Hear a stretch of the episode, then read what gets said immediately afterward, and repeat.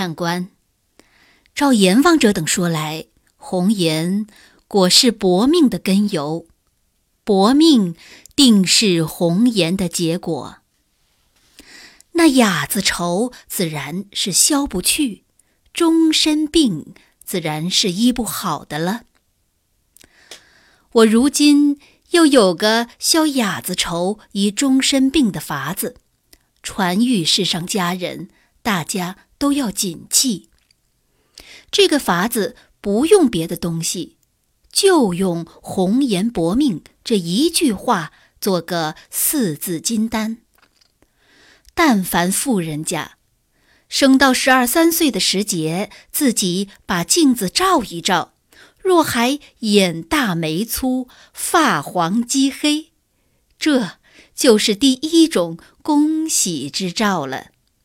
将来绝有实权的丈夫，不消去占卜。若有二三分姿色，还有七八分的丈夫可求；若有五六分的姿色，就只好三四分的丈夫了。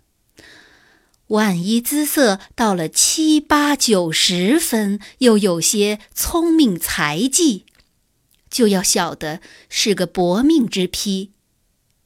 只管打点去嫁第一等第一名的愚丑丈夫，时时刻刻以此为念。看见才貌俱全的男子，晓得不是自己的对头，眼睛。不消偷去，心上不消妄想。预先这等磨练起来，及至嫁到第一等第一名的愚丑丈夫，只当逢其雇主，自然贴意安心。那阎罗王的极刑，自然受不着了。